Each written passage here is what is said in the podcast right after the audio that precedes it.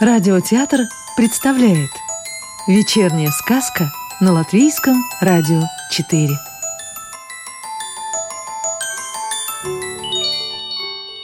А сегодня слушаем сказки Станислава Володька.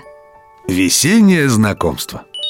У курочки, хохлатки, весной на свет появились маленькие пушистые цыплята – Поначалу они не отходили далеко от мамы, а когда немного подросли, стали позволять себе самостоятельные небольшие путешествия. Один цыпленок забежал на лужайку, где росли желтые, словно капли солнца, дуванчики. Цыпленок, заметив, что они очень на него похожи, спросил у одного из них «Ты кто?» «Я дуванчик, Одя А ты кто?» «А я цыпленок Цыпа Давай вместе с тобой побегаем Одуванчики не могут бегать Вздохнул Одя. Зато вскоре мы, став шарообразными, сможем летать. Я, видно, никогда не смогу летать. Ведь моя мама не летает Но мне нравится и бегать Сказал Цыпа. А где твоя мама?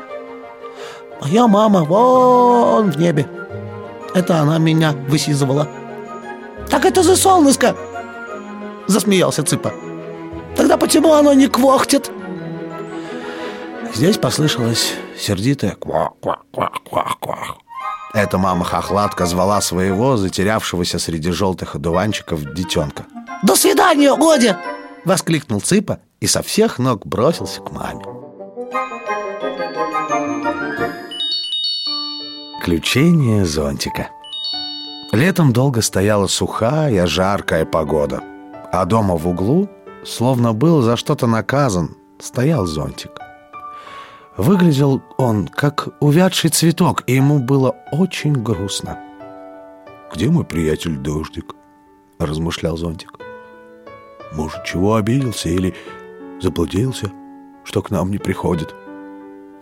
Поэтому мой хозяин не берет меня с собой, и я не могу любоваться такой красивой природой.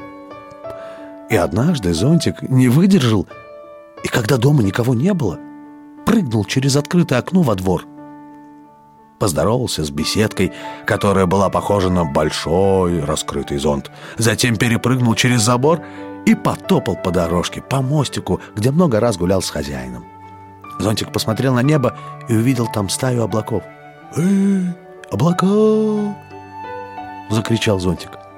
«Не встречали ли вы на своем пути дождик?» Но облака были высоко и не слышали его слов. Тогда зонтик оттолкнулся от земли и ракетой взлетел к облакам. Но теперь ему было незачем задавать им тот же вопрос, потому что он сам увидел вдалеке тучу, которая обычно сопровождала дождик. «Надо быстрее поспешить домой», — подумал зонтик. «И я могу понадобиться своему хозяину». Зонтик раскрылся и как парашют опустился на землю. Это оказалась лесная поляна, на которой росли грибы. Заметив, что они на него похожи, зонтик решил, что это зонтики-гномики, и поздоровался с ними. Но когда внимательно огляделся кругом, увидел, что находится в незнакомом месте и не знает, в какую сторону возвращаться домой. Зонтик очень огорчился и чуть не заплакал. Здесь послышались раскаты грома, и... Зонтик проснулся. «Как хорошо, что я дома!» — обрадовался он.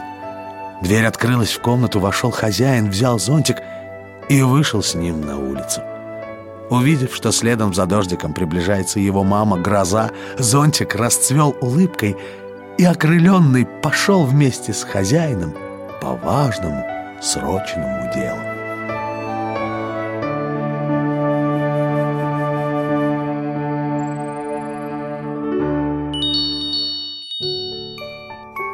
Сказки читал актер Рижского русского театра имени Михаила Чехова Родион Кузьмин.